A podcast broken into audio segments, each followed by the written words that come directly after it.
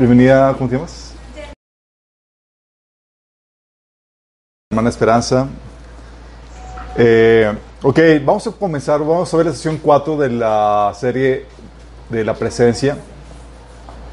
Está muy interesante.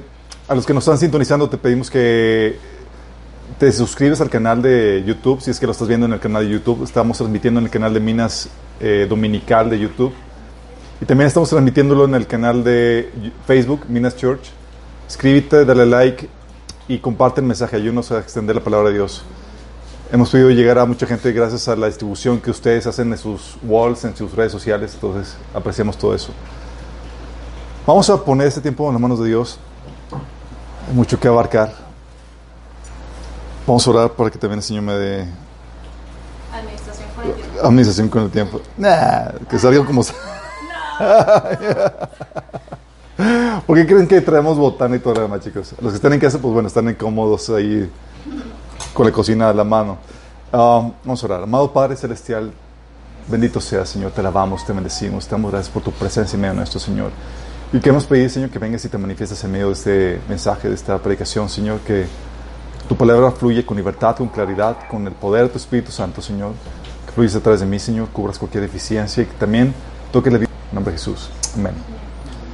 Ok, chicos, estamos viendo el tema de la presencia y cuando hablamos del tema de la presencia estamos hablando del tema de la presencia de Dios y de Satanás, de los demonios.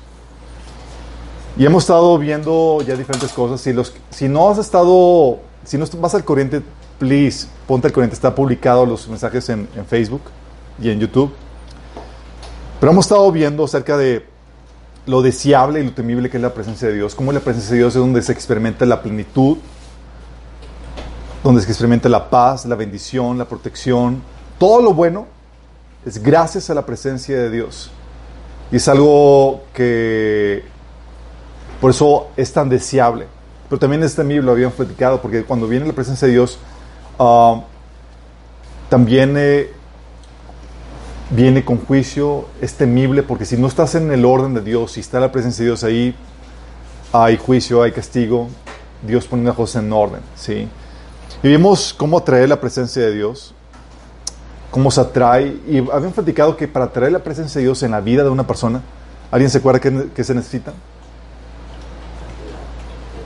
Actitud. La actitud correcta. Ah, sí, Muy bien ahí. La actitud correcta es una cuestión de actitud, que es la- esa disposición del corazón interna de de Dios. Habíamos platicado que a qué presencia traes? La de Satanás. Y hemos platicado que puedes atraer la presencia de demonios por tu propia actitud. Imagínate. Si estás, si, si, y por eso habíamos platicado la importancia de administrar correctamente tus pensamientos, lo que sucede internamente, porque eso va a determinar si atraes o no la la importancia de administrar bien los pensamientos, de, de resistir al enemigo internamente para que podamos eh, librarnos de, de su presencia, la presencia de Satanás. También vimos la diferencia entre la presencia de Dios, el emocionalismo y la unción, ¿se acuerdan? Cómo la presencia de Dios se diferencia de un simple y mero emocionalismo. La presencia de viene sobre una persona, sobre un lugar, siempre y cuando tenga ciertas características ese lugar o esa presencia, de hecho, eh, o esa persona. Si no hay esas, esas, esas cuestiones, puede ser un mero emocionalismo. Puede ser que la música esté despertando emociones, o la tono de voz, o la explicación, lo que tú quieras. Y también habíamos platicado que puede venir la presencia de Dios sin necesidad de que la presencia de Dios more dentro de ti, sino meramente como una unción, como un- una investidura de la presencia de Dios para llevar a cabo la tarea de Dios. Y eso lo habíamos, lo habíamos platicado cómo eso sucedía en el Antiguo Testamento y también sucede en el Nuevo Testamento. Y así como sucede también con la presencia de Dios, también puede ser que el enemigo pueda llenarte, pueda ungirte para sus, sus cosas. Sí. Y vamos a ver la presencia de Dios en un lugar. La presencia de Dios sobre una persona. Bueno, vamos ahora a tocar el tema de la presencia de Dios en un lugar. Sabes, muchas veces somos muy impresionados cuando vamos a un lugar, a una iglesia, más por el show, más por las luces o por el ruido o la música que por la presencia de Dios misma. Eh, y a veces en medio de todo el show y todo lo que sucede, toda la algarabía, no está la presencia de Dios. Es como discernir la presencia de Dios en un lugar, si está o no, o no está en un lugar. Hay un pasaje de en 1 Reyes 19, del 11 al 13, que te ejemplifica esto. Está este profeta Elías que fue en busca de la presencia de Dios. Sabía, por causa de la perturbación, estaba todo deprimido, ¿se acuerdan? Y fue a la montaña de Dios y dice, eh, ahí estaba buscando al Señor y el Señor le ordenó, dice, sal y preséntate ante mí en la montaña porque estoy a punto de pasar por ahí. Como heraldo de la, del Señor vino un viento recio, tan violento que partió las montañas e hizo añicos las rocas. Pero el Señor no estaba en el viento. Fíjate, un viento recio. Y dice, pero no estaba en el viento. Después viento, eh, vino, después del viento hubo un terremoto, pero el Señor tampoco estaba en el terremoto. Tras el terremoto vino un fuego, pero el Señor tampoco estaba en el fuego. Y después del fuego vino un suave murmullo. Cuando Elías lo oyó, se cubrió el rostro con el manto y saliendo se puso en la entrada de la cueva. Entonces oyó una voz que le dijo, ¿qué haces aquí, Elías? Ni en el viento, ni en el terremoto, ni en el fuego. ¿Cómo se sabe que la presencia de Dios está en un lugar? ¿Cómo saber si es mero show o realmente es Él mismo el que está presente? La presencia de Dios, chicos, es tan importante en un lugar, porque de eso depende muchas cosas. Incluso depende el bienestar físico, emocional, mental e incluso relacional y la bendición sobre las personas de ese lugar. Algo, teníamos aquí una señora que nos ayudaba con el, con el aseo y ella siempre se quedaba sorprendida porque decía que ella tenía, eh, tenía muchos problemas físicos, malestares, dolor de cabeza, dolor de cuerpo y demás, pero tan pronto entraba aquí a la casa, se les aparecían. Así de fuerte. Y era tan, tan impactante eso para ella que cada rato nos lo decía. Es que, decía, es que en la mañana pienso que, o sea, digo, no, no voy a ir porque me siento muy mal y todo demás. Y llegaba y se le quitaba. Sí. Nosotros hablando, Señor, que se le quita. Sino que más de la limpieza. No, no, no lo digamos, pero simplemente la presencia de Dios en, en este lugar. Pero también la cuestión emocional. Sabemos que cuando hay la presencia de Dios, se despejan las tinieblas y emocionalmente estás cuerdo, estás sano. Mentalmente también, e incluso relacionalmente. Donde está la presencia de Dios, ahí está la bendición. La pregunta aquí es, ¿qué es lo que atrae la presencia de Dios a un lugar? Ya hemos, ya hemos visto qué es lo que atrae la presencia de Dios en tu vida. Y tu actitud es importante para eso. Pero sobre un lugar, ¿qué determina que venga la presencia de Dios o la de demonios? ¿Quieren saber?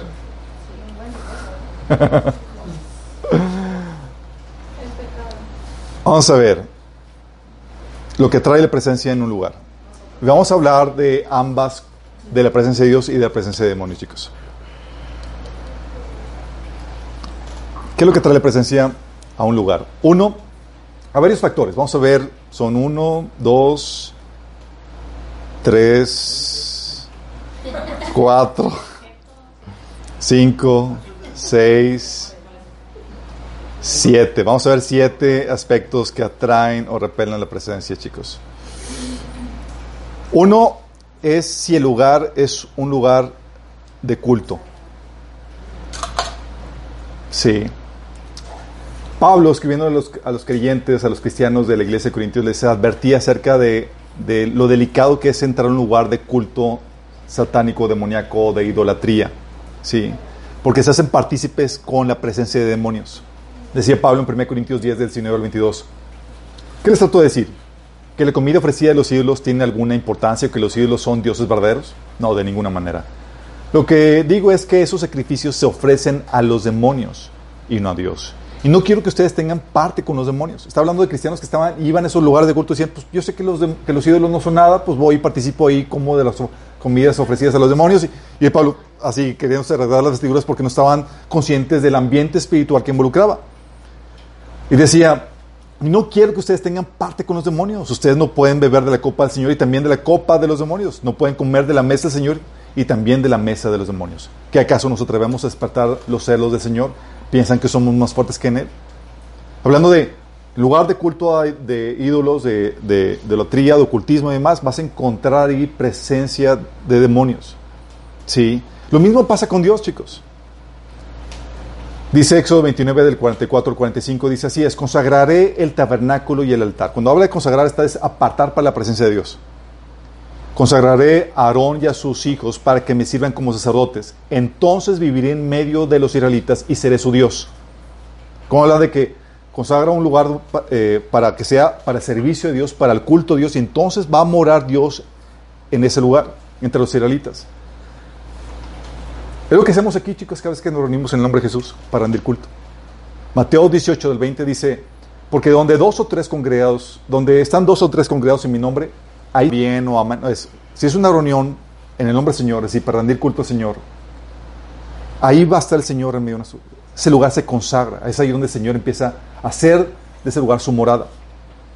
Por eso también Salmo 22, 3 dice, tú eres santo, tú que habitas en las alabanzas de Israel. Fíjate que dice que habita en las alabanzas, porque en medio del culto, el lugar de reunión al Señor, ahí Dios hace su morada.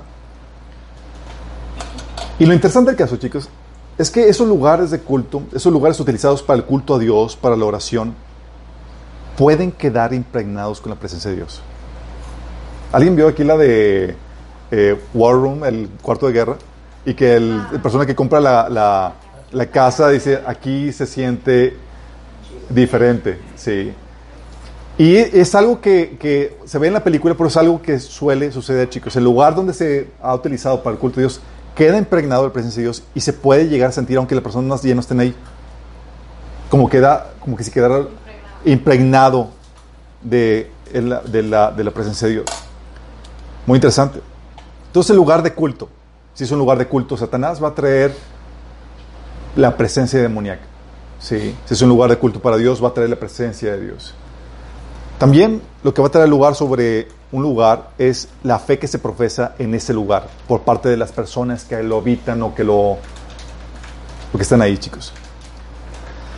El rechazo a la verdad, a la palabra de Dios, o distorsión a la palabra, va a traer la presencia de demonios. Dice Efesios 4, del 17 al 19. Con la autoridad del Señor les digo lo siguiente, ya no vivan como los que no conocen a Dios, porque ellos están irremediablemente confundidos. Tienen la mente llena de oscuridad, vagan lejos de la vida que Dios ofrece, porque cerraron la mente y endurecieron el corazón hacia Él. Han perdido la vergüenza, viven para los placeres sensuales y practican con gusto toda clase de impureza. Fíjate cómo la ignorancia de Dios, el cerrarte tu corazón a Dios, ocasiona que la gente viva apartada de Él, que vivan eh, dominada por, por demonios. Dice Oseas 4:6, mi pueblo fue destruido porque le faltó conocimiento. Y fíjate la advertencia de Dios, dice, por cuanto desechaste el conocimiento, yo te echaré del sacerdocio, y porque olvidaste la ley de tu Dios, también yo me olvidaré de tus hijos. Es decir, los voy a abandonar. Fíjate, el rechazar el conocimiento de Dios. Dices, oye, no me interesa la palabra de Dios, no me interesa creer en no me interesa conocerla. Con esa actitud vienes a traer presencia demoníaca. De hecho, fíjate lo que dice Romanos 1 del 21 al 28. Es cierto, ellos conocieron a Dios, pero no quisieron adorarlo como Dios ni darle gracias. En cambio, comenzaron a inventar ideas necias sobre Dios. Como resultado, la mente les quedó oscurecida y en confusión.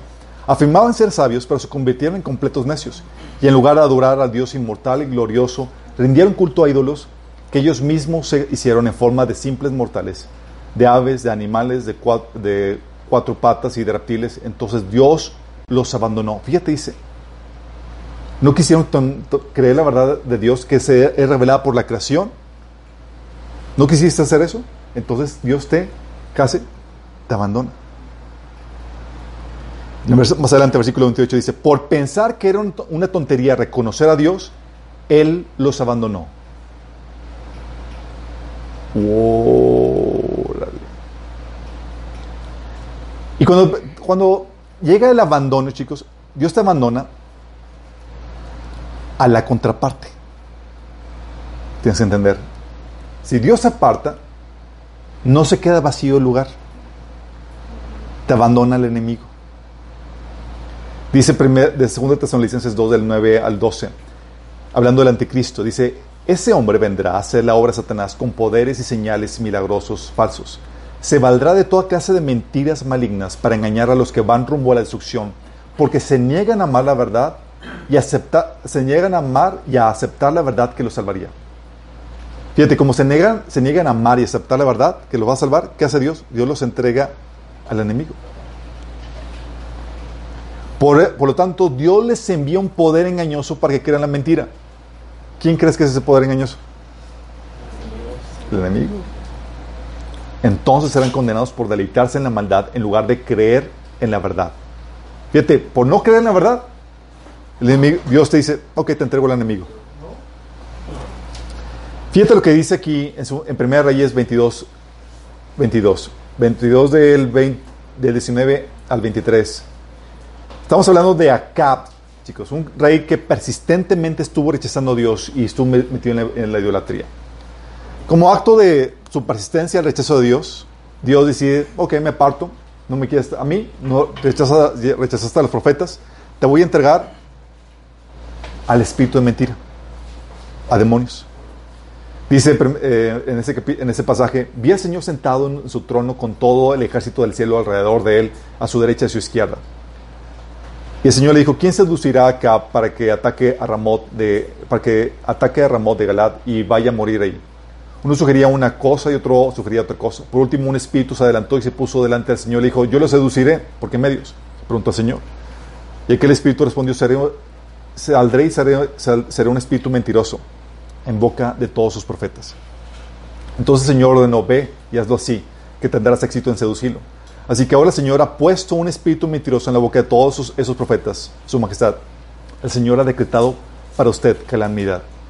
Y eso ya lo habían platicado, habían platicado que Satanás y sus demonios tienen la, eh, audiencia eh, ante, el, trono de Dios y todavía discuten cosas, cuestiones de, de los asuntos del hombre. Y Dios incluso permite que Satanás venga y los demonios vengan y ataquen y seduzcan a la gente, pero la gente que ha persistido en rechazar a Dios. Entonces cuando Dios se retira, lo deja, los deja a la presencia de demonios, para que sean seducidos. Fíjate lo que dice 1 de Timoteo 4.1. El Espíritu dice claramente que en los últimos tiempos algunos abandonarán la fe para seguir inspiraciones engañosas y doctrinas diabólicas. Si tú rechazas la, la verdad, significa que has permitido que un espíritu demoníaco, que doctrinas diabólicas te seduzcan. ¿Qué espíritu te está controlando? ¿Qué espíritu te ha seducido? La mentira. Dice la Biblia en 2 Juan 1.9, todo el que se desvía de esta enseñanza no tiene ninguna relación con Dios. Es decir, Dios no está con él. El que se desvía. Entonces, tener, profesar la fe, una fe distorsionada, una fe que se aparta de la verdad, hace que sea parte de la presencia de Dios de tu vida. Tú dices, oye, no me interesa conocer a Dios, ni la verdad.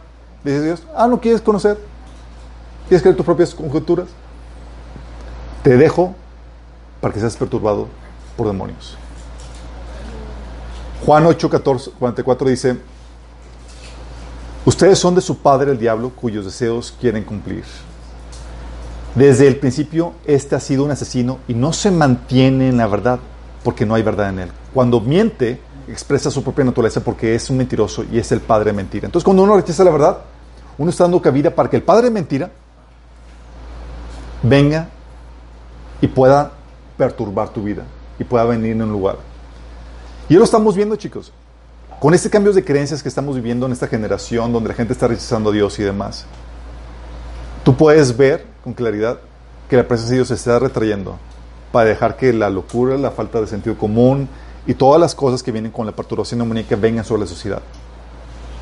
Tú puedes sentir la presencia demoníaca incluso que varía de zona a zona, porque hay, eh, porque la presencia se siente en un lugar de acuerdo a los pecados o a las creencias que habitan en, cierto lugar, chicos. En cambio, cuando, viene la cuando crees en la presencia de Dios, cuando crees en la verdad, en Dios, dice 2 Juan 1, 1, 9, todo el que se desvía de estas enseñanzas no tiene ninguna relación con Dios, hablando si te desvías de la verdad. El que permanece en la enseñanza de Cristo tiene una relación tanto con el Padre como con el Hijo. Aquí está hablando de las creencias. ¿Te mantienes en las enseñanzas? La presencia de Dios permanece en ti. Efesios 3, 17 dice, entonces Cristo habitará en el corazón de ustedes a medida que confíen en Él. Oye, decido de creer, de- decido de- dejar de creer en Él, en su palabra, a Dios la morada de Cristo en tu vida. Sí. De hecho, 1 Timoteo 3:15, hablando de la iglesia. La iglesia supone que es la casa de Dios. ¿Vamos? Dice para, Pablo le escribía a Timoteo que si tardo, sepas cómo debes conducirte en la casa de Dios, que es la iglesia del Dios viviente, columna y baluarte de la verdad. Fíjate que dice, está la presencia de Dios, es la casa de Dios, es donde Él habita y es columna y baluarte de qué? De la verdad. ¿Qué pasa si deja de ser columna y baluarte de la verdad? ¿Qué pasa si se desvía por mentiras? Deja de ser la casa de Dios. Las creencias en un lugar, en una comunidad, en una sociedad, van a terminar qué tipo de presencia van a traer. Si aceptan la verdad de Dios, van a traer la presencia de Dios. Si no, la de demonios. Están con sus creencias desviadas de la verdad, están invitando a demonios con ellos. Ok, ¿no? También la condición moral va a determinar qué tipo de presencia hay en ese lugar. Y esto es interesante porque las creencias eventualmente van a traducirse en acciones, chicos. Primero empieza con las creencias y luego eventualmente van a traducirse en, acciones. Gente que rechaza a Dios por la cultura cristiana muchas veces se comporta con valores cristianos, aunque no sean cristianos, por la pura cultura. Pero esa gente que rechaza a Dios, que por cultura se comporta con valores cristianos, tarda en manifestarse la conducta que va de acuerdo a sus creencias, pero eventualmente termina comportándose de acuerdo a sus creencias. Como estamos viendo. Sí. ¿Qué es lo que sucede? La desobediencia, los pecados, pecado, hay de pecados a pecados, pecados fuertes y recurrentes y o recurrentes pueden dar base legal para que demonios hagan su lugar de vivienda o para que vengan a poseer un lugar. De hecho, tienes el caso de Apocalipsis 18.2 donde Ba- Babilonia, por todos sus pecados, dice, se ha, se ha hecho habitación de demonios y guarida de todo espíritu inmundo y albergue de toda ave inmunda y aborrecible. ¿Por qué tú lees el capítulo 17 y ves todos los pecados en los cuales está metido? Dice, por causa de esos pecados, se ha vuelto habitación de demonios. Vóytelas. Estaba el Señor dándole una visión a Ezequiel y lo envía en, en, en proyección astral, bueno, sí, en su espíritu, lo envía al templo y el Señor le presenta todas las cosas detestables que estaba haciendo. Y fíjate lo que es la expresión de Dios en Ezequiel 8:6. Hijo de hombre, me dijo, ¿ves lo que hacen? ¿Ves los pecados detestables que cometen los israelitas para sacarme de mi templo?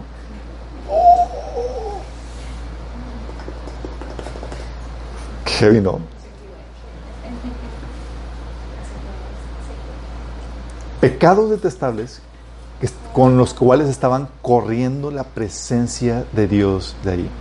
Y estaba persistiendo, persistiendo, pero Dios tiene, da un tiempo de gracia. Pero no persistes en ese y, tú ves en el siguiente capítulo, que se aparta la termina apartándose de la presencia de Dios. Por eso, en primera Isaías 1 del 15 al 17 habla de cómo cuando la gente busca a Dios o cuando la gente está clamando a, Dios y demás, y dice, Dios, yo no escucho. Tus manos están llenas de sangre. Dice, aparten de mi vista sus aparten de mi vista sus obras malvadas, dejen de hacer mal. Aprendan a hacer el bien, busquen la justicia y, re- y re- y reprendan al opresor. Aboguen por el huérfano y defiendan a la viuda. Hablando de simplemente, mientras que no pongas o no estés en orden, obedeciendo, no voy a estar ahí con ustedes. ¿Por qué, chicos? Porque por los pecados se determina qué espíritu te controla. Efesios 2 del 1 al 3 dice, antes ustedes estaban muertos a causa de su desobediencia y muchos y sus muchos pecados. Vivían en pecado al igual que el resto de la gente, obedeciendo al diablo, el líder de los poderes del mundo invisible, quien es el espíritu que actúa en el corazón de los que se niegan a obedecer a Dios. ¿Qué espíritu actúa en el corazón de los que se niegan a obedecer a Dios? El diablo. Con desobediencia estás invitando al, al mismo, a los mismos demonios para que vengan y actúen en ti. Sí. Dice 1 Juan 5:19, sabemos que somos hijos de Dios y que el mundo entero está bajo el control del maligno. ¿Por qué está bajo el control del maligno? Por la condición pecaminosa en la cual está el mundo. Dice 1 Juan 3:8, sin embargo, cuando alguien sigue pecando, demuestra que pertenece al diablo, el cual peca desde el principio. Está diciendo que si, que si, que si te mantienes en pecado, demuestras que perteneces al diablo.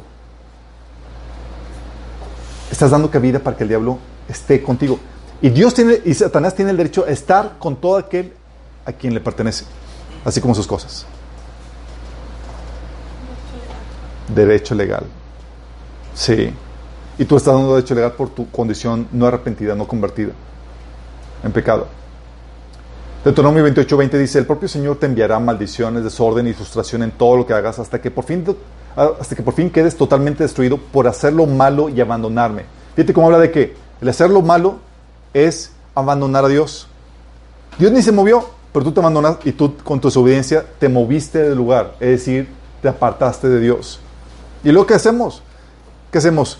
Ahí tenemos personas, ahí, por ejemplo, en el muro de oración, las personas apartadas. ¿Apartadas de qué? De la voluntad de Dios. Apartadas de Dios por su condición pecaminosa, por sus creencias que, se han, que los han desviado. Sí. Fíjate, Deuteronomio 31, del 16 al 17 dice, tú irás a descansar, le dice, le dice Dios a Moisés, y le advierte lo que pasa con el pueblo de Israel. Y muy pronto esta gente será infiel con los dioses extra, extraños del territorio que, al, que van a entrar. Me rechazarán y quebrantarán el pacto que hice con ellos. Cuando esto haya sucedido, se encenderá mi ira contra ellos y los abandonaré. Ocultaré mi rostro y serán presa fácil. Entonces les sobrevendrán muchos desastres y adversidades y se preguntarán, ¿no es verdad que todos estos desastres nos han sobrevenido porque Dios ya no está con nosotros? ¿Por qué ya no está con ellos? Porque quebrantaron el pacto, porque se apartaron de sus malos caminos. Sí. La condición pecaminosa, chicos, determina si atraes o no, la, la, condición moral determina si atraes o no la presencia de Dios o si atraes la presencia o no de, de, del enemigo. La obediencia va a traer la presencia de Dios. Dice Levíticos 26 del 11 al 12. Si se conducen según mis estatutos y obedecen fielmente mis mandamientos, entonces estableceré mi morada en medio de ustedes y no los aborreceré. Caminaré entre ustedes, yo seré su Dios y ustedes serán mi pueblo. La obediencia, chicos, atrayendo la presencia de Dios. Filipenses 4:9 en el Nuevo Testamento, fíjate lo que dice.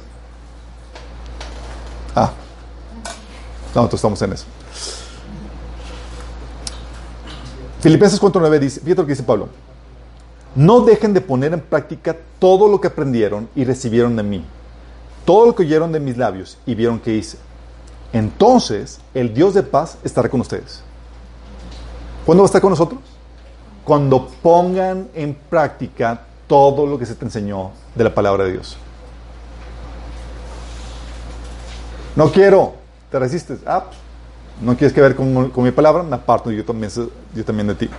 Dice 1 Juan 3:24, el que obedece sus mandamientos permanece en Dios. ¿No lo obedeces? Estás separado de Él. Sí. Dice 1 Juan 2:6, el que dice que permanece en Él debe andar como Él anduvo. Si no, Dios no está contigo. Entonces la condición moral, chicos, de un lugar. Esto lo puedes ver claramente con todo el episodio de Israel. Dios abandonaba a toda una nación por su condición pecaminosa. Había avivamiento, la gente se, se arrepentía, se volvía a Dios y venía otra vez la presencia de Dios y Lo mismo pasa con iglesias y con familias, chicos.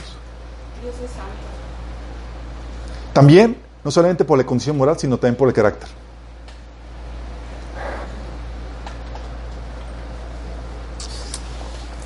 Chanfle.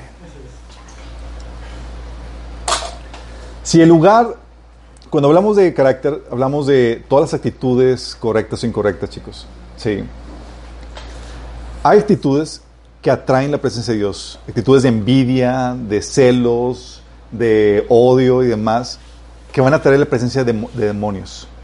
Dice, dice Santiago 3, del 13 al 16, si ustedes son sabios y entendidos de los caminos de Dios, demuéstrenlo viviendo una vida honesta y haciendo buenas acciones con la humildad que proviene de la sabiduría.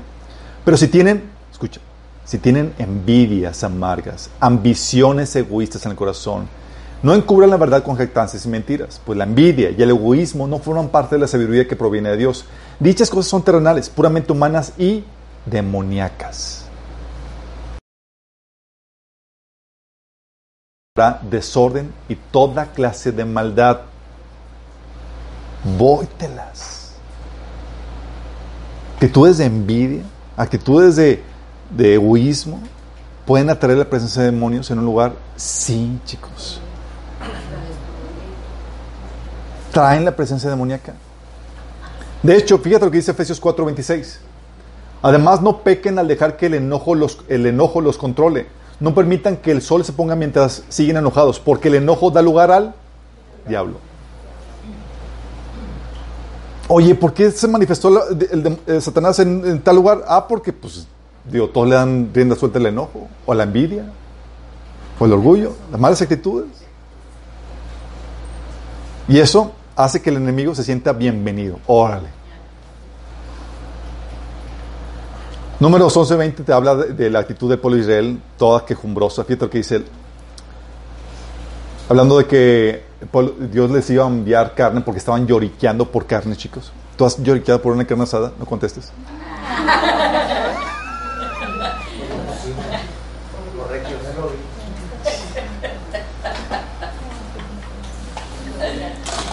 Dice Dios así, fastidiado con la queja y demás. Dice, le voy a dar carne. Dice, la comerán durante un mes entero hasta que les produzcan náuseas y estén hartos de tanta carne. Pues han rechazado al Dios que está aquí entre ustedes y han lloriqueado diciendo, ¿por qué dejamos Egipto? Fíjate que dice, han rechazado a Dios que está entre ustedes. ¿Con qué? Con su queja. Con la mala actitud. En cambio, lo que atrae la presencia de Dios, chicos, son los frutos del Espíritu.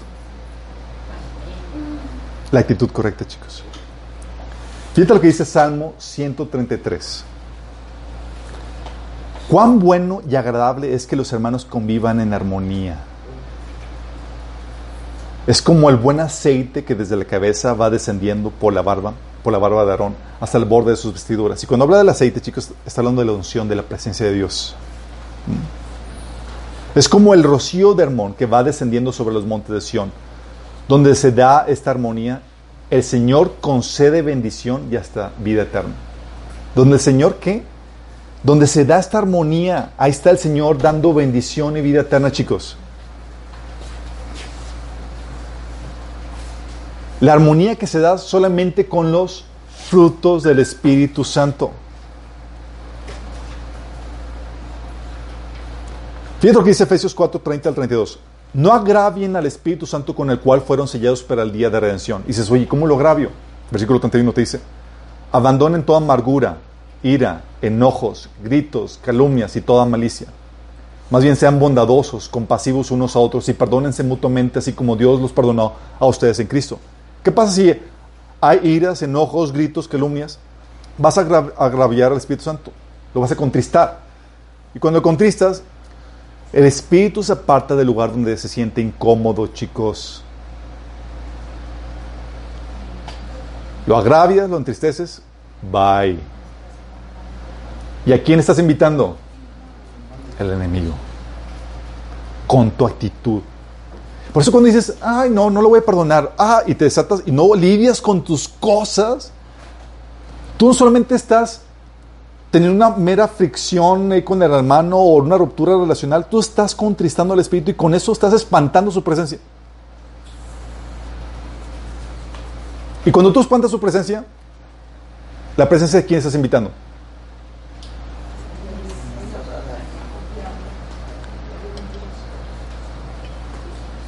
Ahora ves lo importante que es arreglar tus asuntos internos. Y hay gente que está toda así con la cara fruncida y demás porque tiene sus cosas no lidiadas y con sus caras así con cara fruncida y más por todo lo que tiene ahí que sin perdonar y más, no solamente espanta a la gente, espanta al Señor por la oración que está dando.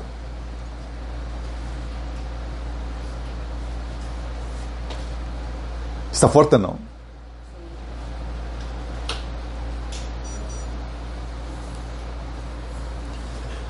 ¿Y sabes para qué nos da el Señor el Espíritu Santo, chicos?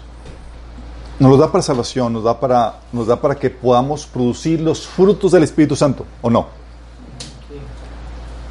Dios te da su Espíritu para que puedas, para poder crear en ti y en tu entorno un ambiente donde Él se puede sentir a gusto.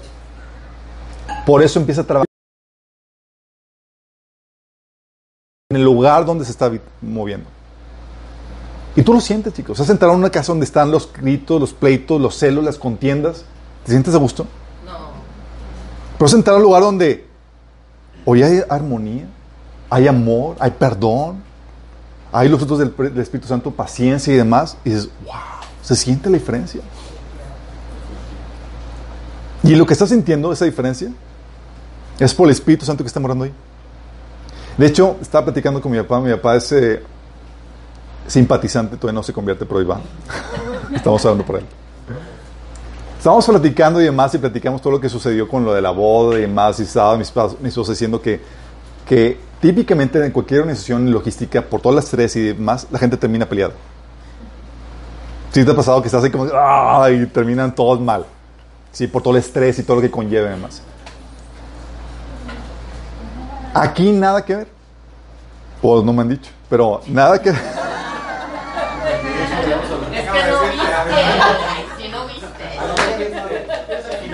Final Dice, búsquete otro ejemplo. Dice, oye, mi papá vino, mi papá vino a comer y me dice, así, ah, no es que estoy creyente, dice, es que la presencia del Espíritu Santo está en este lugar. Y me quedé, ah, sí. ¿Qué pasa? La presencia de Dios estaba sintiéndose cómoda en este, en este lugar porque estamos fluyendo con, en, el Espíritu. Qué fuerte, ¿no? No solamente entonces se, atrae la presencia de Dios o Satanás de acuerdo al carácter que, que, manifiestan las personas que están en ese lugar, no solamente por la condición moral o la fe que profesan, sino también por,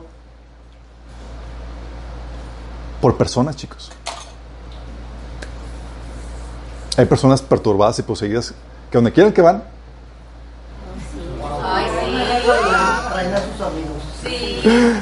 Van con sus amigos, chicos. Traen sus acarreados. Traen sus... Eh, así es. Por algo el Señor decía en 2 Corintios 6 del 14 16, no se asocien íntimamente con los incrédulos.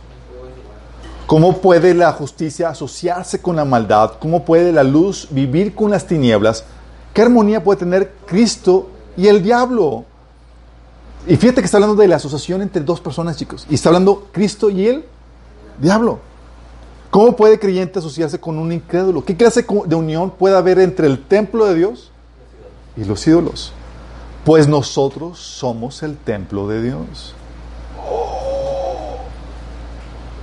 ¿Por qué? Porque la persona que ha rechazado a Dios, que tú esa entrega, legalmente le pertenece a quién? Al enemigo. Y por sus creencias y por su pecaminosidad, la presencia de quién va a traer? El enemigo. Pero muchos aún así, a pesar de decir, no, pues me voy a casar con este incrédulo. Voy a traer perturbación innecesaria en mi vida.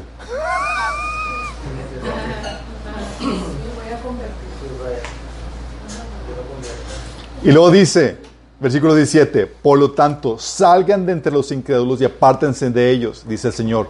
No toquen sus cosas inmundas y yo los recibiré a ustedes. ¿Por qué? Porque por sus prácticas, sus creencias y demás, atan el presencia de demonios, chicos. A sus vidas. Ellos son el objeto de contacto. Cuando hablo de objeto de contacto es lo que le, da base legal al enemigo para estar en ese lugar. ¿Qué es eso? Las personas. De hecho, ha habido testimonios de personas que, una pareja, un, un ministro que estaban compartiendo el evangelio y demás. Y pues Obviamente cuando estás compartiendo el Evangelio eran bar- eh, barrios eh, eh, de mucho ocultismo y drogas y demás, pues viene el esperado contraataque. Y venía el contraataque y venía contra la, casa que ellos tenían. La problemática es que aparecían sangre en las paredes y demás y cosas muy intensas. Y ellos, pues, ¿qué, qué le está dando base legal? Aquí no estamos haciendo nada malo. Bueno, su hijo que estaba en rebeldía, que no era creyente, que estaba viviendo con ellos, ya mayor de edad y demás, era lo que le estaba dando base legal al enemigo para poder entrar en ese lugar y poder ten- man- dar ese tipo de manifestaciones. Obviamente, la esa familia tuvo que despedir al el hijo que estaba en, deso- que estaba en desobediencia. Sí. Por algo, en 1 de Corintios 5, del 6 al 7, dice Pablo, es terrible que se jacten sobre dicho asunto. ¿No se dan cuenta de que ese pecado es como un poco de levadura que impregna toda la masa? Desháganse de, la vieja, de, de esa vieja levadura, quitando ese perverso de entre ustedes. ¿Qué? ¿Cómo quitando ese perverso ustedes? Por eso, con una persona que ha dado pie para que el enemigo opere con libertad en su vida, dando base legal al enemigo sobre su vida. Y eso va a ocasionar perturbación en la gente de alrededor. Porque la influencia de demonios o la presencia de demonios no solamente se va a quedar así como que, ah, pues no puedo hacer nada más que aquí. No, es donde está, va a tratar de meter cizaña, ideas, va a tratar de influenciar. Lo mismo pasa con cristianos, chicos. Nosotros somos un objeto de contacto también, en el buen sentido. Inverso. Nosotros llevamos la presencia de Dios. Dice Jesús en Mateo 12, 28. Sin embargo, si yo expulso a los demonios por el Espíritu de Dios, entonces el reino de Dios ha llegado y está entre ustedes. ¿Quién lo trae? El creyente, nosotros. Y Jesús está diciendo, está entre ustedes. ¿Cómo que el Espíritu está entre ustedes? Sí, porque lo llevamos entre nosotros, chicos. Por eso Jesús decía lo que le- leímos el pasaje de 2 Corintios capítulo 6, de que qué armonía hay entre Cristo y el diablo. ¿Cómo puede un creyente asociarse con un incrédulo? ¿Qué clase de unión puede haber entre el templo de Dios y los ídolos? Pues nosotros somos el templo de Dios viviente. Como dijo Dios, viviré entre, viviré entre en ellos y caminaré entre ellos. Yo seré su Dios y ellos serán mi pueblo. ¿Entre qué? Entre los creyentes. Viene el Señor y mora entre nosotros, chicos. Por algo el Señor te dijo que, Mateo 28, 20, les aseguro que estaré con ustedes siempre hasta el fin del mundo. Porque cuando tú estás, tú llevas esa presencia, llevas la presencia de Dios. Tú eres el templo de Dios. 1 Corintios 3, 16 al 17 dice, ¿no se dan cuenta de que todos ustedes son juntos el templo de Dios y que el Espíritu de Dios vive en ustedes? O sea, juntos como congregación, ¿qué? Son el templo de Dios. Dice, Dios destruirá a cualquiera que destruya este templo, pues el templo de Dios es santo y ustedes son ese templo de Dios. No solamente como individuo, como congregación, chicos. Por algo dice también Salmo 34, 7, el ángel de Jehová campa alrededor de los que le temen y los defiende. Entonces tú puedes, tú estás con el Señor, es un creyente de verdad, a donde tú vas, llevas la presencia de Dios. También puedes este, traer presencia en un lugar por objetos, chicos.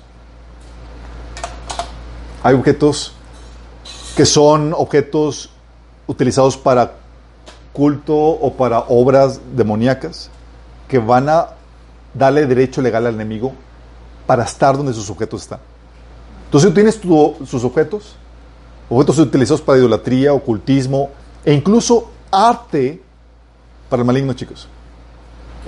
Arte, música, películas, libros. Hay arte del enemigo que atrae su presencia así como objetos normales que son consagrados a Satanás. De hecho, hay, incluso habían platicado en el taller de, libe- de liberación que incluso hay objetos que son normales, chicos, como piedras o imanes, pero que están energetizados, energizados, no sé cómo se le energizados. Y eso de que están energizados, ¿sabes qué es lo que hacen?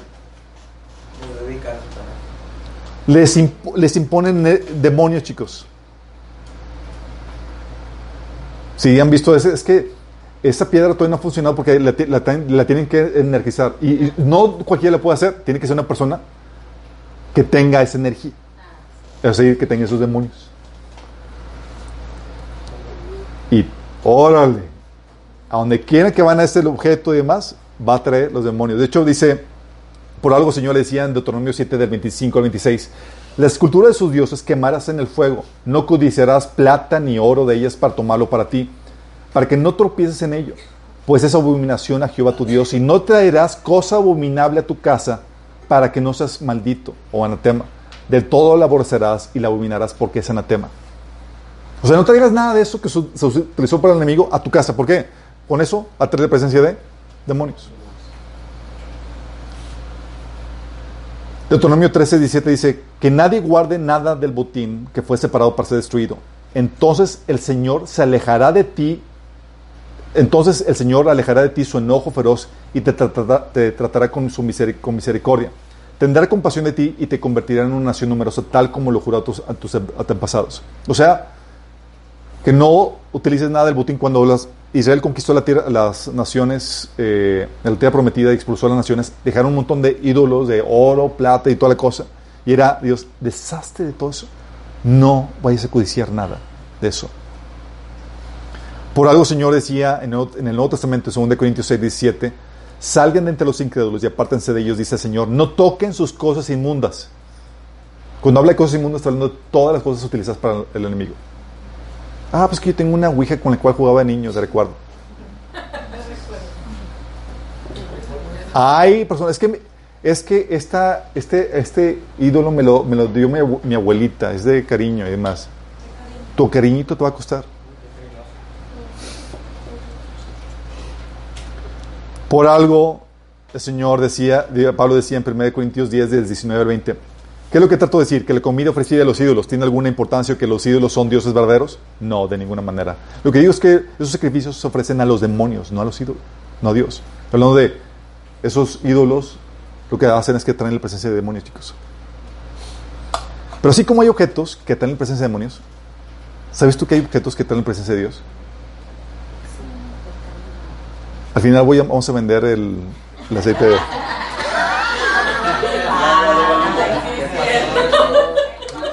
Y yo, ay, de veras,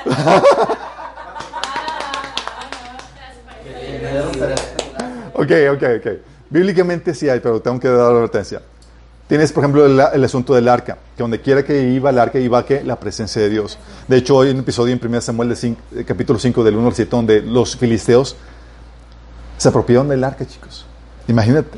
Y dijeron, ah, tenemos el arca y toda la cosa. Y ellos no sabían lo que implicaba tener el arca, que era traer la presencia de Dios. Y donde está la presencia de Dios y las cosas no están en orden, Dios viene a traer en orden. Sí. Y dice, um, pusieron, dice, después de capturar el arca de Dios, los filisteos la llevaron a, Bene- a Benecer, de Benecer a Asdod y la pusieron junto a la estatua de Dagón, el templo, en el templo de, su Dios. Al día siguiente, cuando los habitantes de Asdod se levantaron, vieron que la estatua de Dagón estaba tirada en el, en el suelo boca abajo frente al arca del Señor. Te me postras aquí. Así, así que levantaron, la levantaron y la colocaron en su sitio. Pero el día siguiente, cuando se levantaron, volvieron a encontrar la estatua tirada en el suelo, boca abajo, frente al arca del Señor. Ok. Señor es bien importante. Sobre el umbral estaba su cabeza y sus dos manos separadas del tronco. Por eso hasta el día de hoy ninguno de los que entran en el templo de Agón, en Azot, incluso los sacerdotes pisan el umbral. Entonces el Señor descargó su mano sobre la población de Azot y sus alrededores y los ató con tumores. es tumores y eh, la versión Septuaginta dice tumores y, ra- y ratas. La gente de Azot reaccionó a lo que estaba pasando y declaró, el arca de Dios de Israel no puede quedarse en medio nuestro porque ese Dios ha descargado su mano sobre nosotros y contra nuestro Dios Dagón. Ya hemos platicado la vez pasada de cómo el arca, cuando David quiso cargarla de forma inapropiada, ocasionó que se muriera uno de sus, de sus eh, siervos. Y la llevaron a la casa de Obed y la dejaron ahí. Y en 2 Samuel 6 del 10 al 12 hizo que, que la bendición de Dios por causa de la presencia de Dios en el arca llegara sobre toda la familia de Obed. Escuchó David eso, dijo, yo quiero el arca. Este, lo que pasa es que ya, ya pasamos de los objetos que, que atraen o alejan la presencia de Dios, estamos hablando de los que los traen. Así es. Pero otro dice, dice Deuteronomio 16, 21, no levantarás ninguna imagen de la diosa Aserá, que es lo mismo que la reina del cielo, junto al altar que edifiques para tu Señor, tu Dios. Tampoco erigirás piedras sagradas porque el Señor, tu Dios, las aborrece. O sea, ¿qué es lo que pasa en lugares que se tiene la, la presencia de Dios o se quiere tener la presencia de Dios y se tienen representados otras entidades? Una de, ellos, una de las dos va a tener que, pre- que, que prevalecer. Ahorita vamos a hablar acerca de eso. Tienes otro caso, por ejemplo, de la vara de Elías. Digo, de Eliseo. ¿Te acuerdas? Eh, Eliseo, sabiendo que la presencia de Dios estaba en él y en sus cosas, le dijo a Giesi, "Pre- prepárate para salir de viaje, toma mi vara y vete, no hables con nadie en el camino y ve rápido, pon la vara sobre el rostro, el rostro del niño. Porque, él, porque sabía que llevaba o cargaba la presencia de Dios. En este caso no le funcionó, porque no puedes utilizar la presencia de Dios como tú quieres. En otro caso, por ejemplo, tienes la presencia de Dios en los huesos de Eliseo, chicos. ¿Se acuerdan? Los huesos. Las reliquias de Eliseo. Es lo que dice. Segunda de Reyes 13 del 20 al 21. Después de esto, Eliseo murió y fue sepultado. Cada año, bandas de guerrilleros moabitas invadían el país. En cierta ocasión, unos israelitas iban a enterrar a un muerto, pero de pronto vieron a esas bandas y echaron el cadáver en la tumba de Eliseo. Y cuando el cadáver tocó los huesos de Eliseo, el hombre recobró la vida y se puso de pie. Y yo añadiría, y se puso a correr porque venían las bandas. Imagínate lo grueso del asunto. Tienes el caso incluso del Nuevo Testamento, chicos, con pañuelos. Hechos 19 del 11 al 12 dice, Dios hacía milagros extraordinarios por medio de Pablo, a tal grado que los enfermos les llevaban pañuelos y delantales, delantales que habían sido tocados, eh, que habían tocado el cuerpo de Pablo, y quedaban sanos de sus enfermedades, y los espíritus malignos salían de ellos. De tan fuerte que estaba la presencia de Dios en Pablo y en sus cosas, chicos. Déjame aclararte esto, para que no te emociones. Luego van a decir, oye, ora por mi trapito y cosas. Nada puede prestar a eso.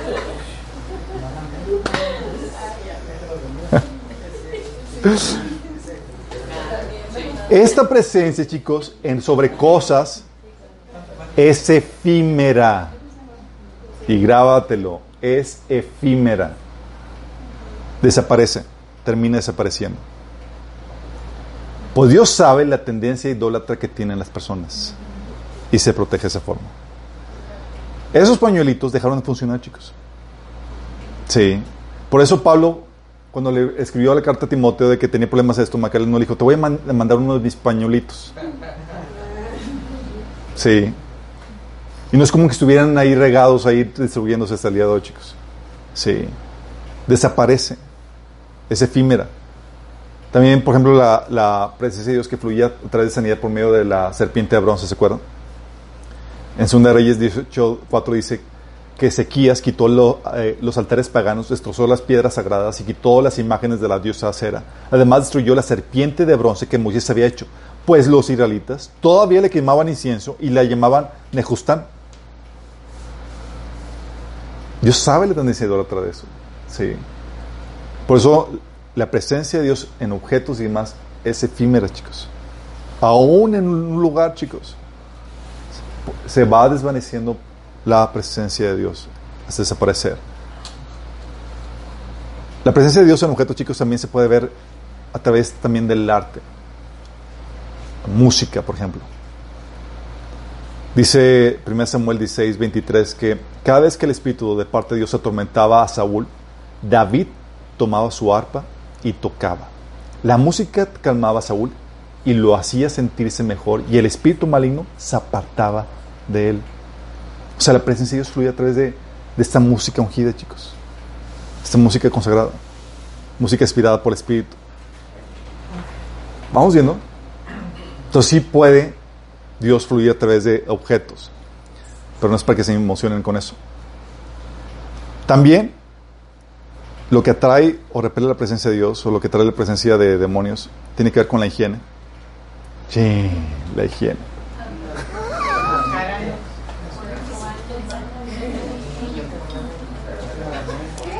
Y hoy que no me bañé. Ah, chicos. Dice Deuteronomio 23, del 13 al 14. Tendrás también entre, tu, entre, entre tus armas una pala, y cuando estuvieres ahí fuera, cavarás con ella, y luego al volverte cubrirás tu excremento.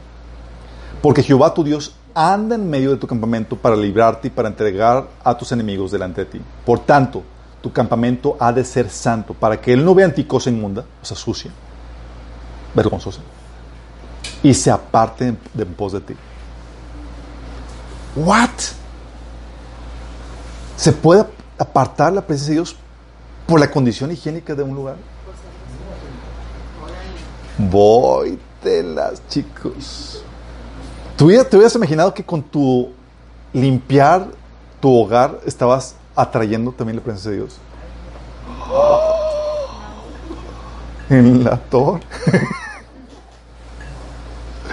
De hecho, chicos, ¿saben cómo se le llamaba a Satanás también en la Biblia? Eh, o lo que significa Belcebú. ¿Qué significa? El señor de las moscas, chicos. ¿Por qué crees? Por toda la inmundicia. Sí. Significa señor de las moscas. Es entre otras cosas el señor de las tinieblas, el mismo Satanás. Se, era usado por los hebreos como una forma de burla hacia los adoradores de Baal, debido a que en sus templos la carne de los sacrificios se dejaba pudrir, por lo que estos lugares estaban infestados de moscas. Si ha sido el lugar donde que, personas que están en idolatría o en perturbación demoníaca y ves el desorden, el caos, la suciedad.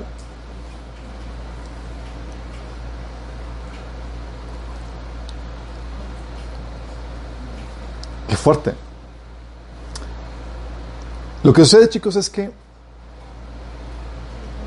la presencia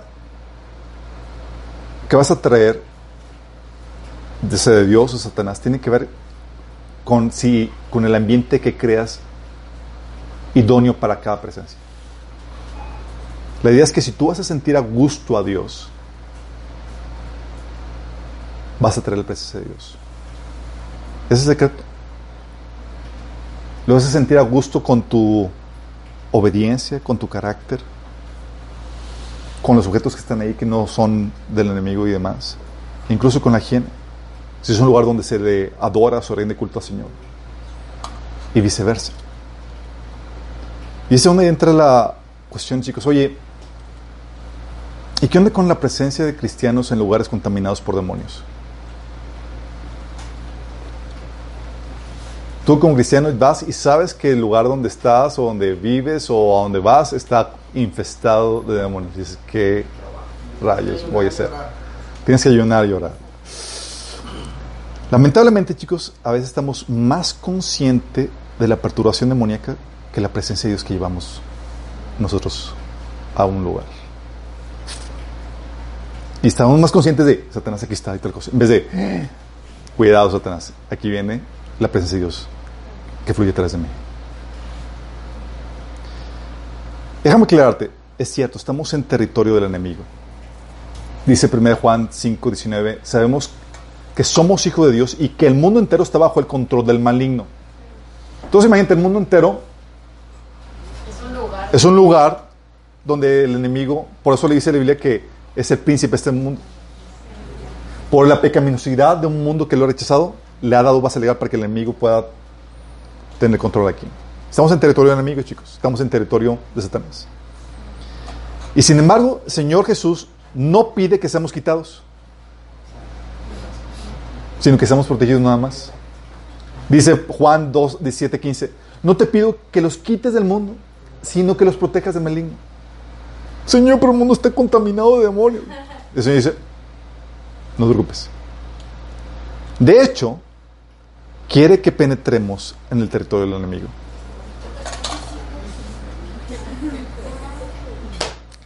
Apocalipsis 2.13.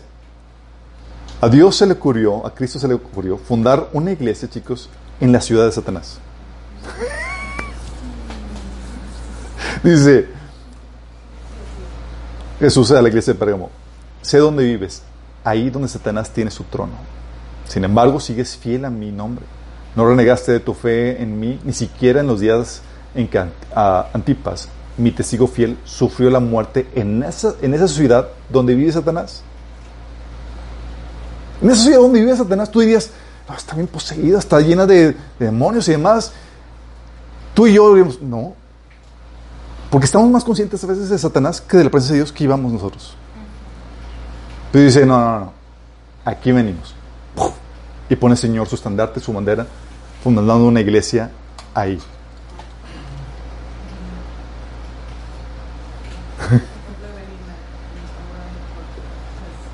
las, sí, las, no me acuerdo más, pero ahorita me, me platicas. Y, Dios quiere que penetremos en el territorio del enemigo, chicos, porque sabemos que el espíritu que está en nosotros es más poderoso que los demonios del lugar. Dice 1 Juan 4:4, el espíritu que vive en ustedes es más poderoso que el espíritu que vive en el mundo.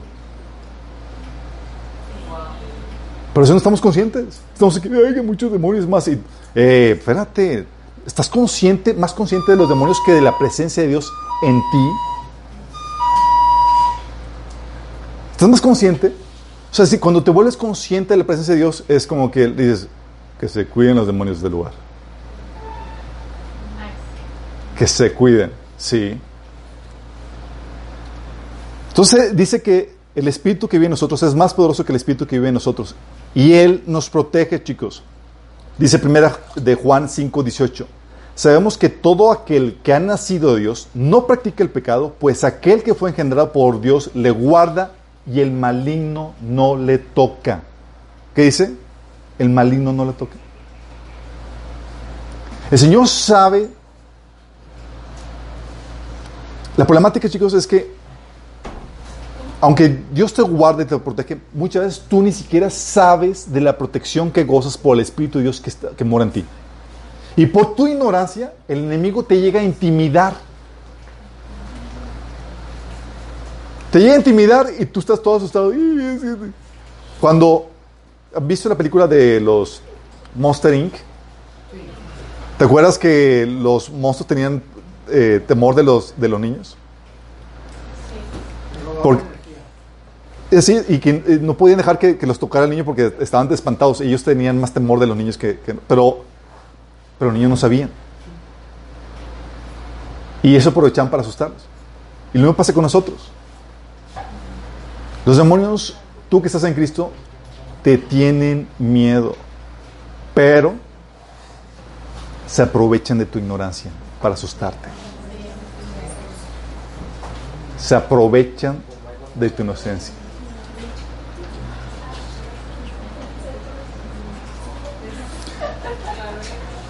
Hay un caso de, en Hechos 19 del 13 al 16 de personas que querían liberar a demonios, no siendo cristianos.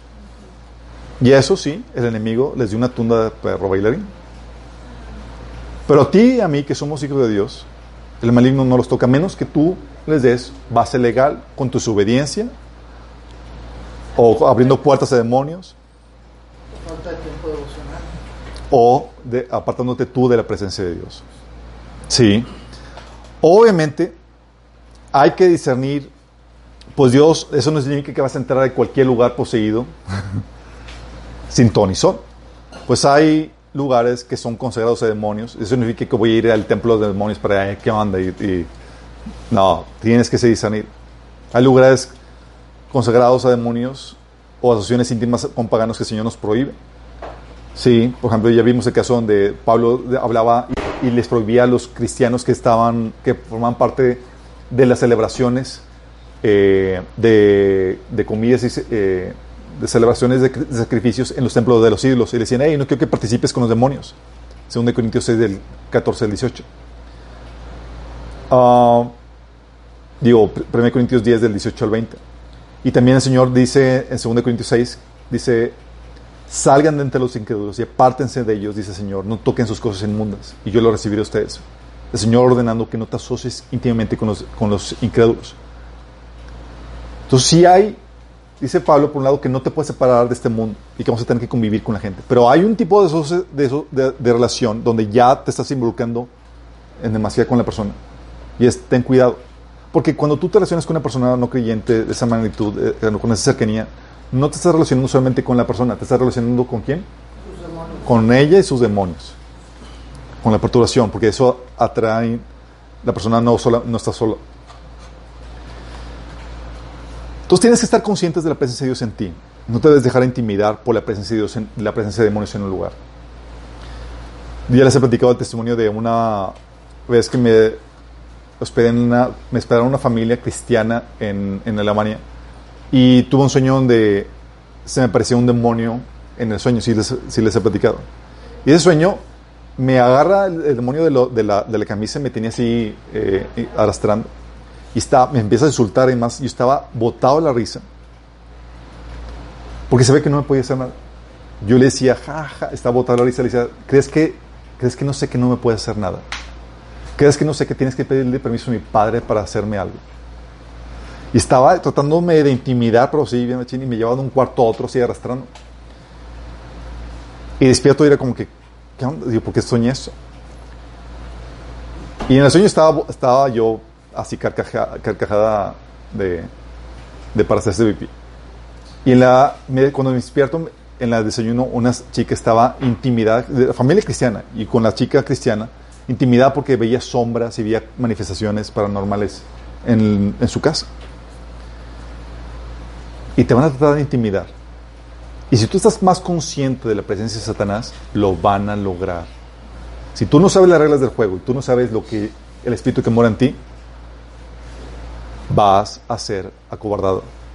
Te van a acobardar, chicos. Y es aquí donde quiero que, retomando lo que Jorge Jesús nos había, eh, había leído, cuando hay una, cuando ambas presencias, chicos,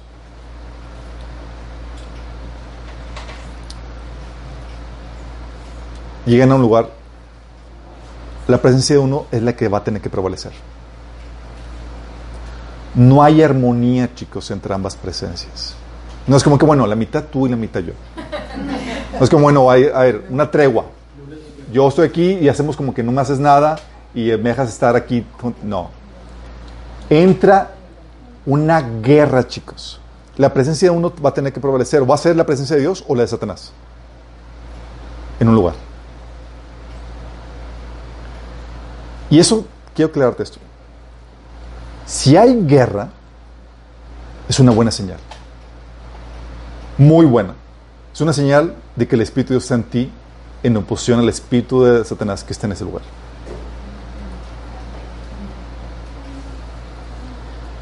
La presencia del enemigo, chicos, en un lugar se va a manifestar con perturbación espiritual, con seducción e incluso con manifestaciones paranormales se apagan las luces o se, o se prenden, aparece el desayuno ya cocinado.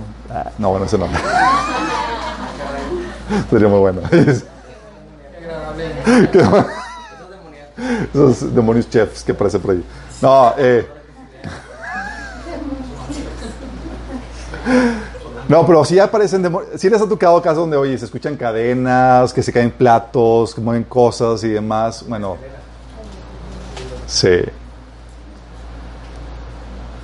La Biblia dice, 1 Corintios 15, 3, 33, no se dejan engañar por los que dicen semejantes cosas, porque las malas compañías corrompen el buen carácter. Cuando habla de que corrompen, está hablando de que las malas compañías, es decir, las personas que, que llevan la presencia de Satanás, van a tratar, esos demonios, de seducirte para que caigas en su mismo estilo de vida, por la perturbación que da. Sí, va a haber una seducción espiritual. Los demonios que crean a esas personas van a tratar de seducirte a que te conviertas con ellos. Primera Samuel 16, 14 dice, el Espíritu del Señor se apartó de Saúl y en su lugar el Señor le envió un espíritu maligno para que lo atormentara. A haber ese tipo de perturbación que llega cuando hay esos demonios. Fíjate lo que dice 1 Timoteo 4.1. El Espíritu dice claramente que en los posteriores tiempos algunos apostatarán de la fe escuchando espíritus engañadores y doctrinas de demonios. Escuchando espíritus. Cuando hay demonios en un lugar, hablan. No se quedan como que aquí voy a ver qué haces.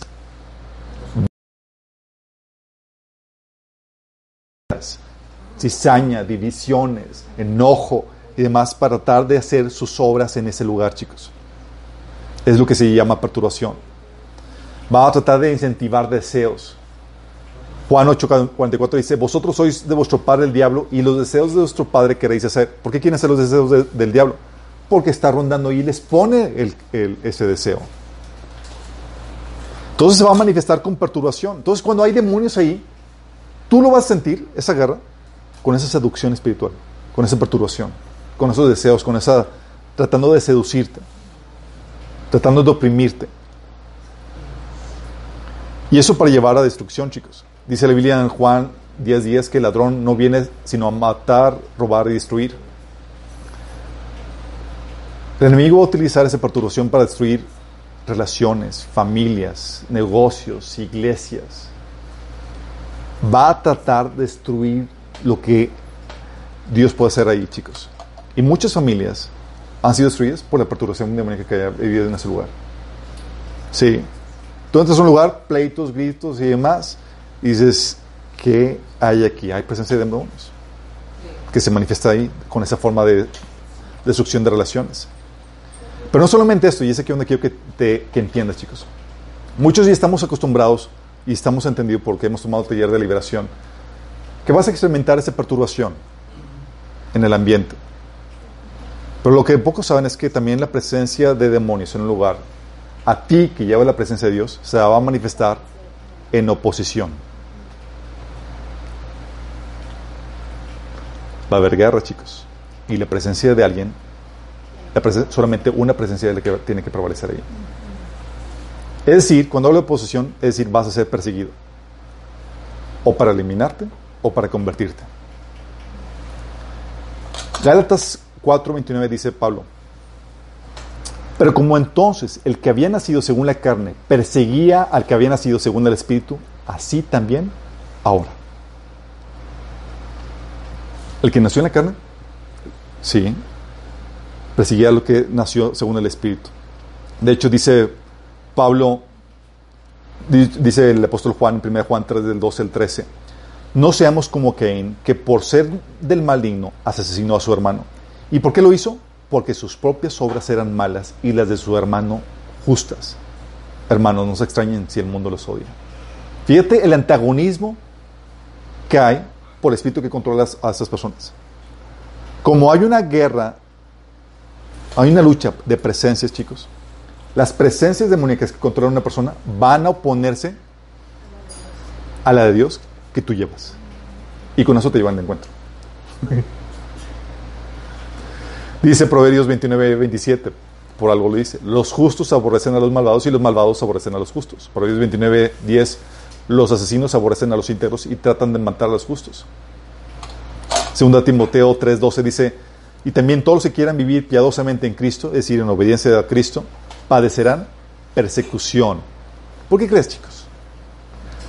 Estamos en un mundo ocupado con- donde el enemigo controla a la gente, opera en, los corazones desobedientes. Y tú que llevas la presencia de Dios, van a decirte, eh, bienvenido. Qué bueno que traes la la presencia de Dios.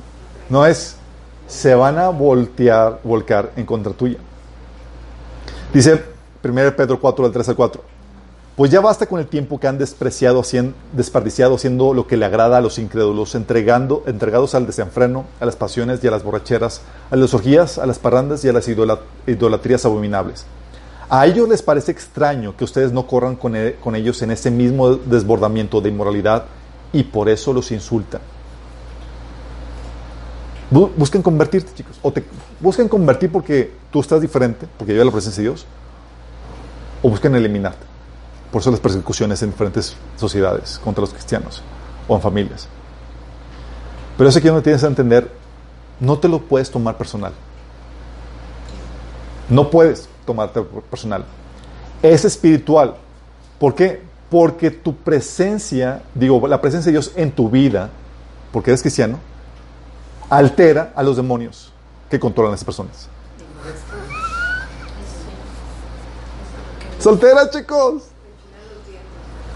Sí. ¿Por qué? Porque la presencia de Dios, por medio de ti, viene para extenderse y para hacer la obra de Dios. Y los demonios están... Sí. Dice Efesios 2 del 1 al 3. Antes ustedes, ustedes estaban muertos a causa de su obediencia, de su desobediencia y sus muchos pecados. Vivían en pecado, igual que el resto de la gente, obedeciendo al diablo, el, el líder de los poderes del mundo invisible, a quien el Espíritu, quien es el Espíritu que actúa en el corazón de los que se niegan a obedecer a Dios.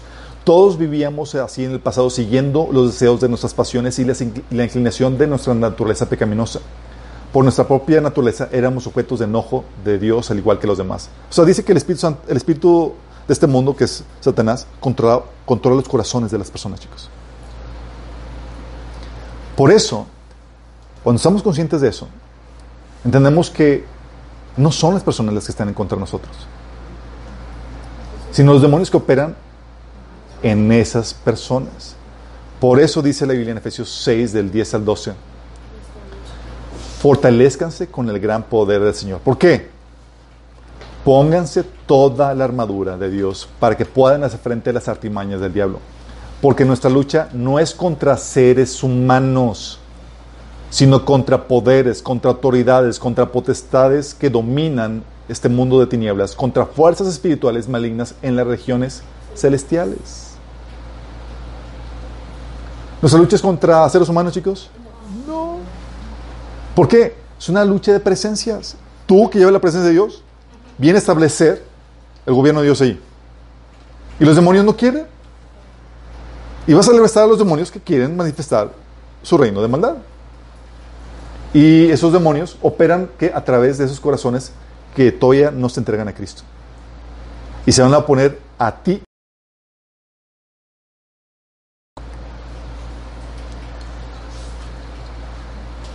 ¿Has sentido la lucha?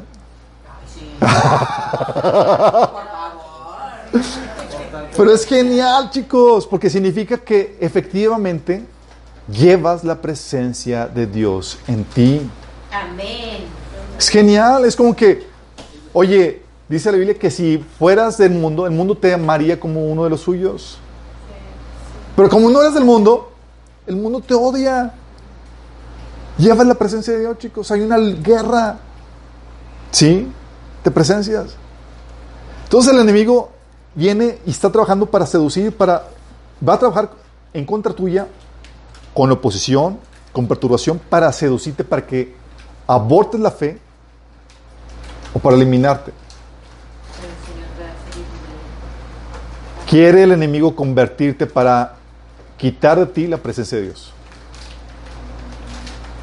¿Vamos? En cambio, la presencia de Dios en un lugar por medio de ti también va a fluir, chicos. Va a fluir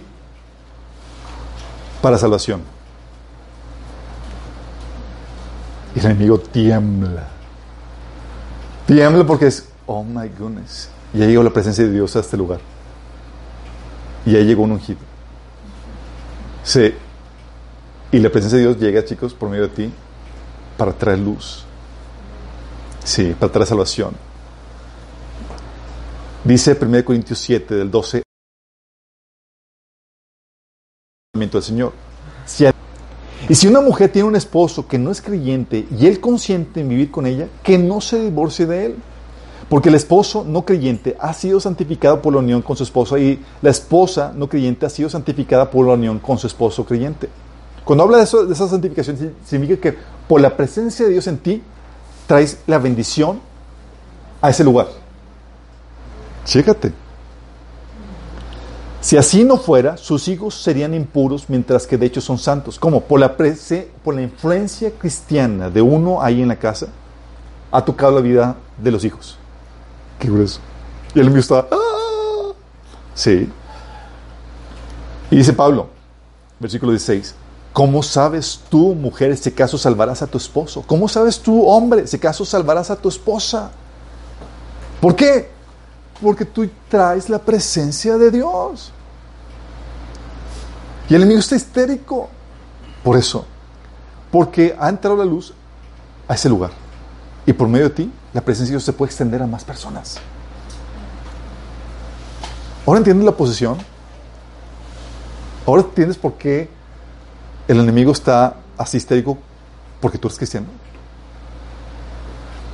Viene la presencia de Dios para salvación. Viene la presencia de Dios a ese lugar para bendición también.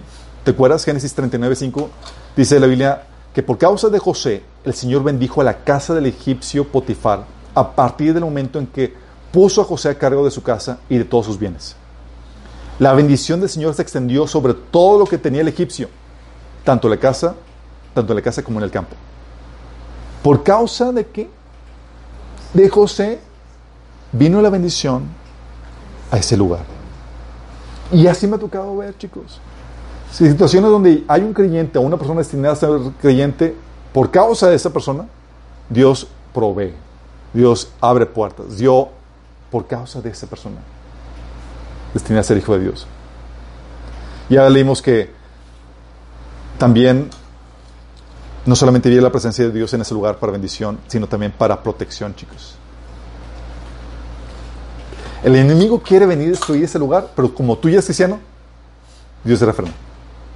Hace que se refrene el enemigo. ¿Te acuerdas la, la discusión que tuvo Abraham con Dios en Génesis 18 acerca de Sodoma y Gomorra? Que dice Abraham, ¿destruirás tanto el justo como el malvado? Supongamos que encuentras a 50 personas justas en la ciudad, ¿aún así las destruirás y no, no la perdonarás por causa de los justos? Seguro que tú no harás semejante cosa. Destruirás justo junto con el malvado.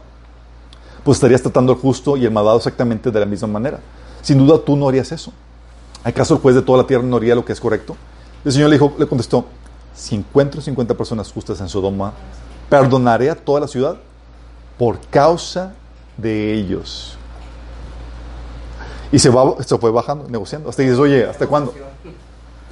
Se quedó, si me acuerdo, en 10 personas. Pero, pero se presenta, no había ni 10, chicos. Pero en Génesis 19, del 21 22, le dice los ángeles a Lot. Le dijo el ángel, te concederé tu petición porque querían ir a otro lugar. Dice, no destruiré la pequeña aldea, esa pequeña aldea, pero apresúrate, escapa a la aldea porque no puedo hacer nada sino hasta que llegues ahí. So, había tres personas, chicos, porque se convirtió en sala de su esposa. Lot y sus, y sus dos hijos. Y el Señor dijo, no puedo hacer nada, no puedo destruir esta ciudad sino hasta que tú estés a salvo. La presencia de Dios fluyendo detrás de ti, trayendo protección a una comunidad, a un lugar que no se lo merece. Solo por ti. ¿Te imaginas? Es por nosotros, chicos, que todavía no se libera el anticristo, chicos. Pero cuando, se, cuando seamos quitados de la tierra, agárrense. Pero mientras estamos aquí, el mundo goza de la bendición que tiene, que viene por la presencia de Dios a través de la iglesia. ¿Estás consciente de eso? Y viene para dar vida también, chicos. Dice Juan 10:10 que el propósito del ladrón es robar, matar destruir, pero dice Jesús que mi propósito es darles vida plena y abundante. Ahí donde el enemigo quiere traer destruir, que viene, quiere destruir, llega Dios por medio de ti, fluyendo con su presencia, a través de los frutos de sabiduría y demás, para traer, restaurar relaciones, matrimonios y demás, por la presencia de Dios a través de ti. Dice Juan 1 Juan 3.8, que el Hijo de Dios fue enviado precisamente para destruir las obras del diablo. Y tú eres uno de los que llevan la presencia de Cristo, chicos. Por eso el enemigo tiembla, es como que chin. O sea, llegó el templo de Dios a establecerse aquí. Llegó el reino de Dios por medio de ti. ¿Y cómo se va a manifestar la presencia de Dios en tu vida, chicos? Con el fruto del Espíritu y tu mensaje, la sabiduría y el entendimiento que viene de la palabra de Dios. Dices, oye, ¿cómo se libra esa campaña, esa, esa guerra espiritual, chicos? El enemigo va a tratar, tú que eres creyente, la presencia del enemigo va a venir, va a utilizar a las, las personas incrédulas o que tienen un corazón que es apartado de Dios, la va a utilizar en tu contra, que lleva la presencia de Dios. ¿Vamos? ¿Consciente de eso? La forma en la que se va a contrarrestar la guerra, chicos, o que se va a llevar a cabo la guerra, es con el fruto del Espíritu. ¿Se acuerdan los seis frentes de la guerra espiritual? En los que tomaron el taller de guerra espiritual. ¿Se acuerdan los seis, los seis frentes de la guerra espiritual? ¿Se acuerdan que uno de ellos es los frutos del Espíritu? Oye, el enemigo viene, viene y te ataca de una forma y tú respondes con bondad y de forma correcta. Cuando no deberías, una forma, una persona normal no haría eso. Le estás dando en la torre al enemigo. Fíjate, dice, fíjate lo que dice 1 Pedro 2.12. Manténganse entre los mantengan entre los incrédulos una conducta tan ejemplar que aunque los acusen de hacer el mal, ellos observen las buenas obras de ustedes y glorifiquen a Dios en el día de la salvación. Dios va a trabajar en ti de tal manera que, aunque te ataquen y demás, y como tú estás respondiendo correctamente, por medio de, esa, de ese testimonio que tú estás dando, tú estás ganando la guerra, chicos, y estás extendiendo la salvación a esas personas. ¿Estás consciente de eso?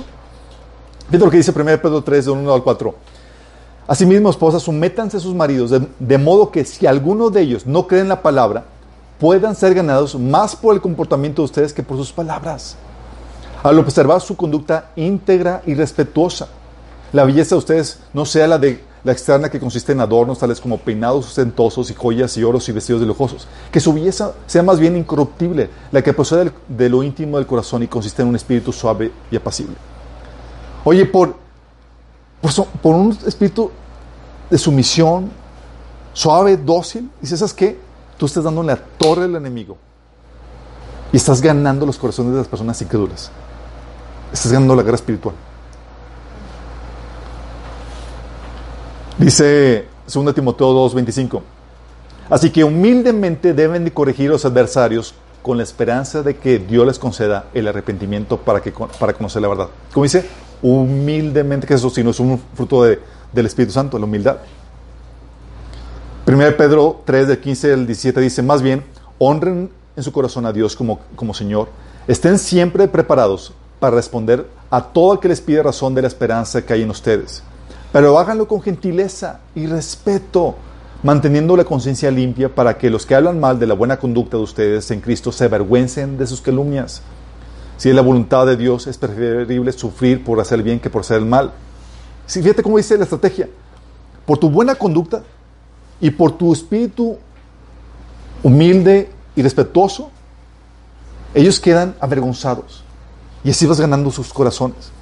Por eso también en Romanos capítulo 12 te dice que al que, que eh, al, que es malo contigo, le dice, le respondas con el bien. Al que tenga hambre, dale de, de comer, al que tenga, eh, aunque no se lo merezca. Haciendo eso, dice, amontonar las ascuas sobre su cabeza.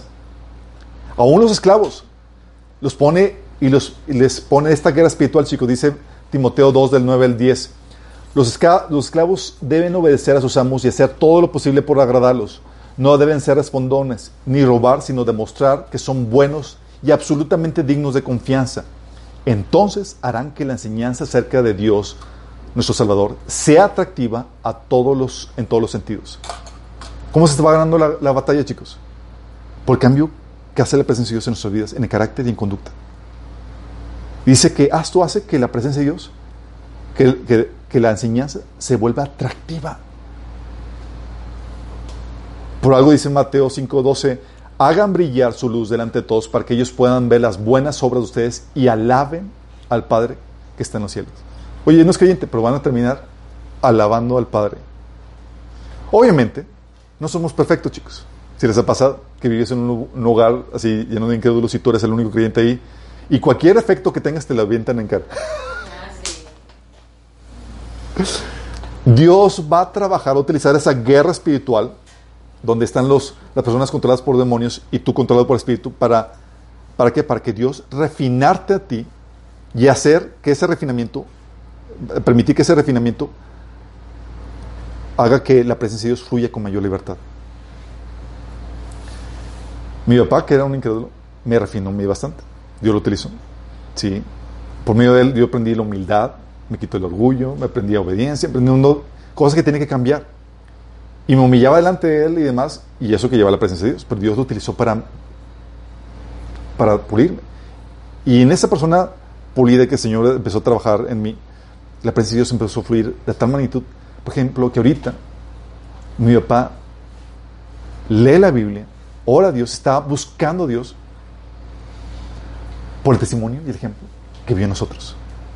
Todo nos entrega por completo, pero está en ese camino. ¿Por qué? ¿Por qué no se apartó? Porque dice, no, los cristianos o no. Sabe que es verdad el mensaje. Sabe que es cierto. Por lo que vio a nosotros. Es lo que Dios está haciendo contigo, chicos. La presencia de Dios se va a establecer en un lugar. Y Dios quiere utilizar, quiere manifestar esa presencia, quiere que la presencia, su presencia fluya a través de ti para salvación, para bendición, para protección. Por eso los demonios tiemblan cuando llegan contigo, cuando ven que tú llegas. La presencia de Dios se va a manifestar a través de ti en armonía, sabiduría, gozo, justicia, misericordia. Se va a manifestar con los atributos de ese espíritu que gobierna a través de ti. ¿Estás consciente? Por eso tienes que estar consciente de la presencia espiritual en un lugar. Por un lado, la presencia de Dios a través de ti. Y por otro lado, la presencia de los demonios fluyendo a través de las otras personas que se oponen a Dios. Y tienes que entender, hay una guerra. Dios quiere prevalecer por medio de ti. Pero también los demonios quieren prevalecer y quieren conquistar tu corazón. Quieren seducirte. Quieren que abortes la fe. Y van a hacer hasta lo imposible. ¿Ya has sentido el efecto, chicos? Pero Dios apuesta a ti. Sí, y dice la Biblia que mayor es el que está en ti que es el que está en el mundo. Sí. Es aquí donde la presencia, chicos,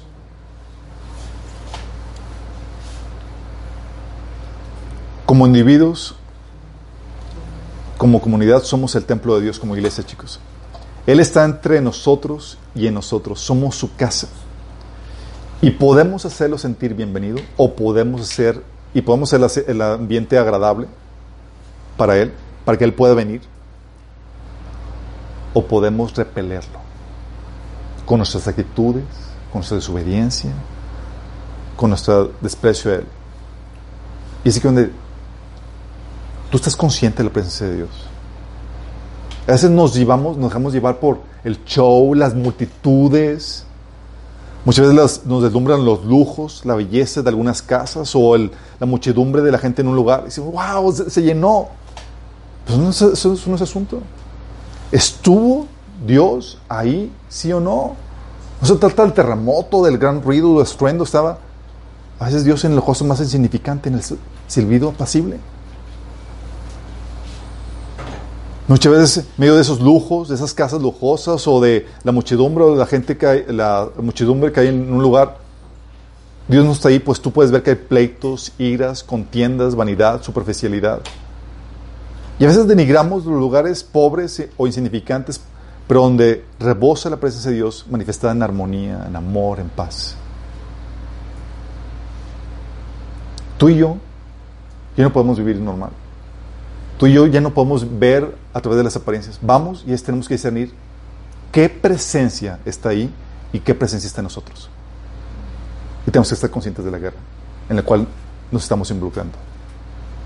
Hay cristianos que dicen, es que me hice cristiano y como ya vino la, se armó la, trifulca espiritual y me han venido a, a suceder un montón de cosas y es algo que les he comentado muchas veces. No fuiste enlistado a un picnic fuiste enlistado a una guerra espiritual. Vivimos en territorio poseído y tú llevas la temible presencia de Dios que va a traer la contraposición por parte del enemigo. Pero Dios quiere extender su presencia por medio de ti, quiere prevalecer para traer salvación, bendición, protección a más gente. Va a prevalecer atrás de ti. Va a ser lo suficientemente fuerte Recuerda que no hay vacío. Repeles la presencia de Dios, vas a traer la presencia de demonios. La presencia de uno, solamente una presencia va a prevalecer, chicos. Y hay una lucha en el Inter. Y tú eres el representante de la presencia de Dios. De quien depende que la presencia de Dios prevalezca en ese lugar donde tú estás. ¿Estás consciente del peso de responsabilidad? Oramos. Amado Padre Celestial, damos gracias, Señor, porque tú nos vuelves consciente de lo más importante en un lugar, Señor. Que no son los lujos, las muchedumbres, no son las personas, sino tu presencia, Señor.